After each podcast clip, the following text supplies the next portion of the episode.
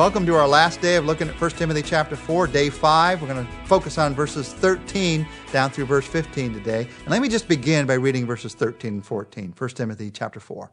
Paul writes, Until I come, devote yourself to the public reading of Scripture, to preaching and to teaching. Do not neglect your gift, which was given you through a prophetic utterance message when the body of elders laid their hands on you. Paul writes and he talks about he talks about your message and he talks about your gifts when he talks to Timothy. And those are things that God's put into your life too, my life too. Those are ways that God can work through your life to make a difference in this world. The message, every one of us has a message. Every one of us may not be a teacher, a preacher, but we all have a message to share. And he talks about your gifts. And every one of us have gifts given by God to make a difference in this world.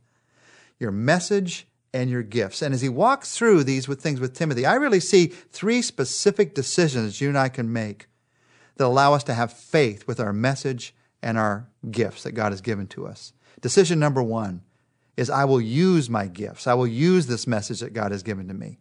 The truth is that God has given, or He wants to give into your life, the most exciting gifts and abilities. It's exciting because no one else has the exact same combination of gifts abilities and methods that you do. No one ever will. That's the incredible thing about this world, how unique you are. God gives each of us individual gifts to proclaim our uniqueness. Now, some of us, our gifts have to do with communication, the way that we communicate the truth. Others of us, our gifts have to do with service, the way that we serve others, the hospitality that we have, the way that we are merciful to somebody who is hurting. Other people, our gifts have to do with administration, the way that we organize things. I could go on and on. But you see, we have different gifts. But then we have different messages. Some of us, the main message is love. We got to love each other. Others of us, the main message is hope. I've gotten a new hope because of Jesus Christ. Others of us, the main message is faith. I want you to see that I can have faith in daily life to live in a new way. And I could go on and on there with the messages. As you take the many different gifts, the many different messages, and you combine them, you realize you have something to offer that no one else can offer. Listen, you want to re energize your faith? Start being the you that God made you to be. Instead of comparing yourself to someone else and trying to be that person, start being the you that God made you to be, that unique set of message and gifts that God has given. Now, I say that with passion because I, like so many in our Christian lives, we tend to want to compare ourselves to other people. And Timothy is struggling with this self doubt. One of the reasons he had self doubt is he's comparing himself to the false teachers and the success that they're having. The worst thing that he could do if you compare yourself to people who are having some worldly success, some numbers that are listening to them, or some pats on the back that other people aren't getting, you're always going to go down the wrong road. Because the people who are doing it just for the numbers or the pats on the back are the last people you want to follow. Paul is talking here about gifts, and he says, I want you to make the decision that you will use your gifts because you have this unique set of gifts. And here he says, don't neglect that gift. In writing to Timothy, he gives Timothy two specific instructions concerning gifts. Here he says, don't neglect your gift. Later, we're going to see as we walk through 1st and 2nd Timothy, he says, you want to stir up your gift. Don't neglect who God made you to be. Don't try to live somebody else's gifts. Live out the gifts of who God made you to be. Now, as he talks about these gifts, he says this gift came by the laying on of hands through the body of elders. What is this talking about?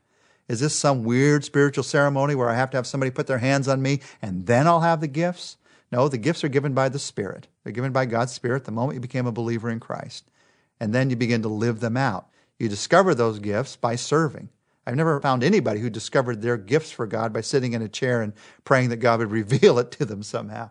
No, you discover your gifts by serving and you find out what God's made you good at and what you're not so good at.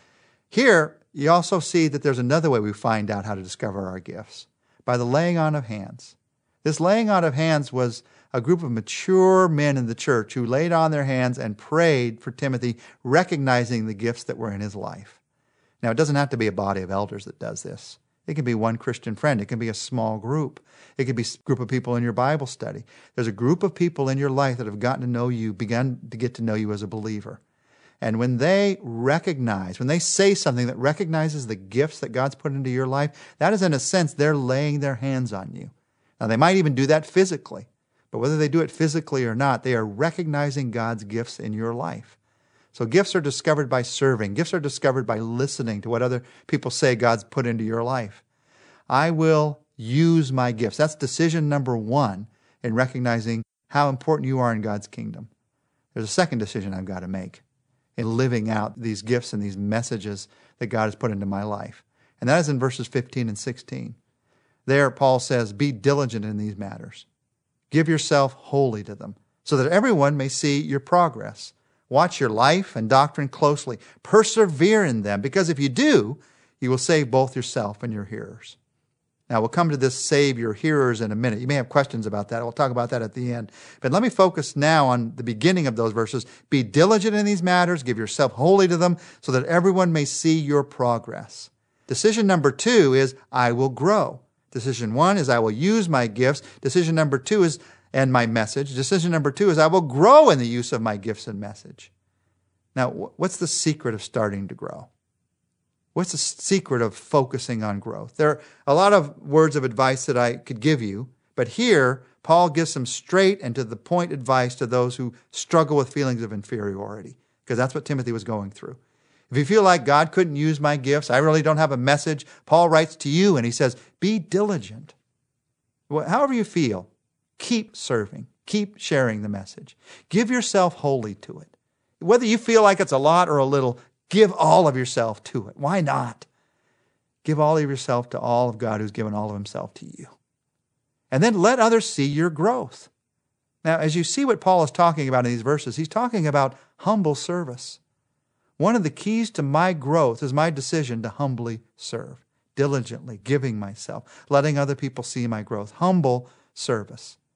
I don't grow in order to become a servant. That's not the whole picture. I also grow by being a servant. So every day you ask yourself, how could I serve someone today? Because that's the essence of being a Christian, a follower of Christ. Jesus said, I came not to be served, but to serve and to give my life. And we're following him. That's the essence of the Christian life. Now, somebody said that most people want to serve God, but in an advisory capacity only. We want to serve by telling God what to do or what he should have done, by being the armchair quarterback. That's not what service is all about. And we all know how easy it is to slip into the I need to be served today attitude rather than I want to serve somebody else. That is the attitude that destroys your growth. God knows when you need to be served. He'll send the right person at the right time. The truth of the matter is, when it comes to living out a significant life, we serve our way into significance. We serve our way to significance. One of the main growth tools that God has in your personal life is service. Through service, you become a better husband or wife. Through serving, you become a better parent. Through serving, you become a better teacher. Through serving, you become a better manager. Through serving, you become a better employee. Through serving, you become a better follower of Jesus Christ. And the main tool that God has in your life for significance is through serving. We serve our way into significance. It is through serving that the world is changed. It's through serving that the message gets out. It's not about me, it's about Him. So you serve. You serve in ways that you see life change and people change. You save yourself, Paul says, as you serve. You save yourself and your hearers. Now, what in the world does that mean? How do I save myself?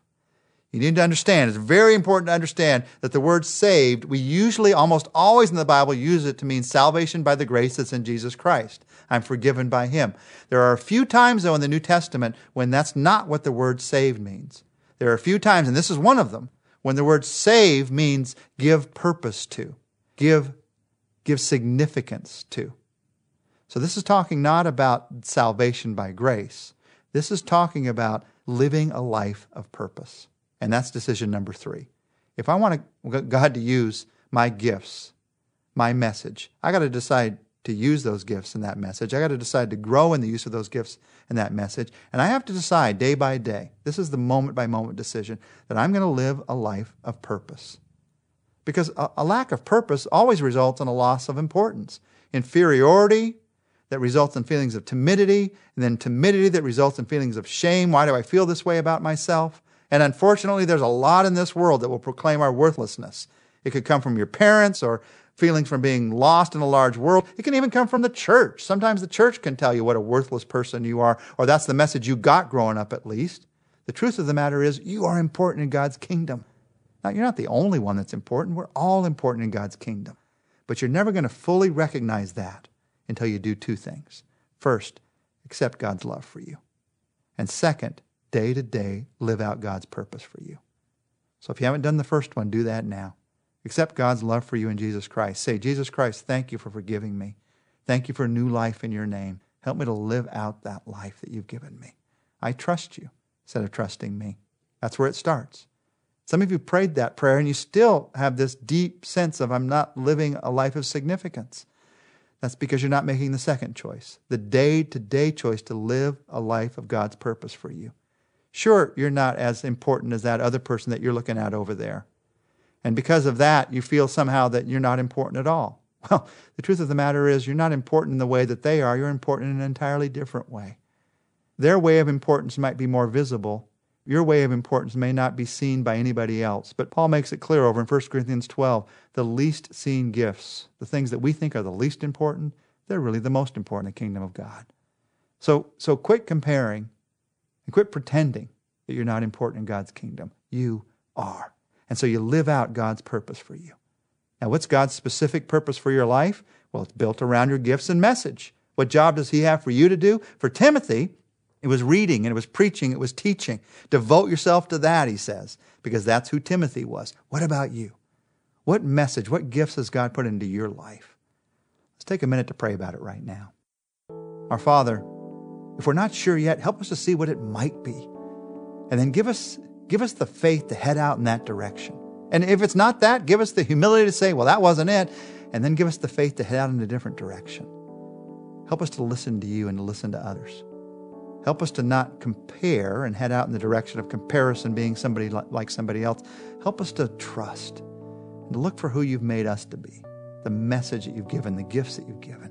And then, Lord, give us the strength to trust you to begin to live out that life. And as it unfolds, give us the faith and the humility to thank you for what you're doing. Thank you, Jesus Christ, for who you are. In your name, amen. Join us next week. We're going to talk about 1 Timothy chapter 5. We're going to look in that chapter at the powerful ways that you and I can help each other to live a life that's motivated by faith.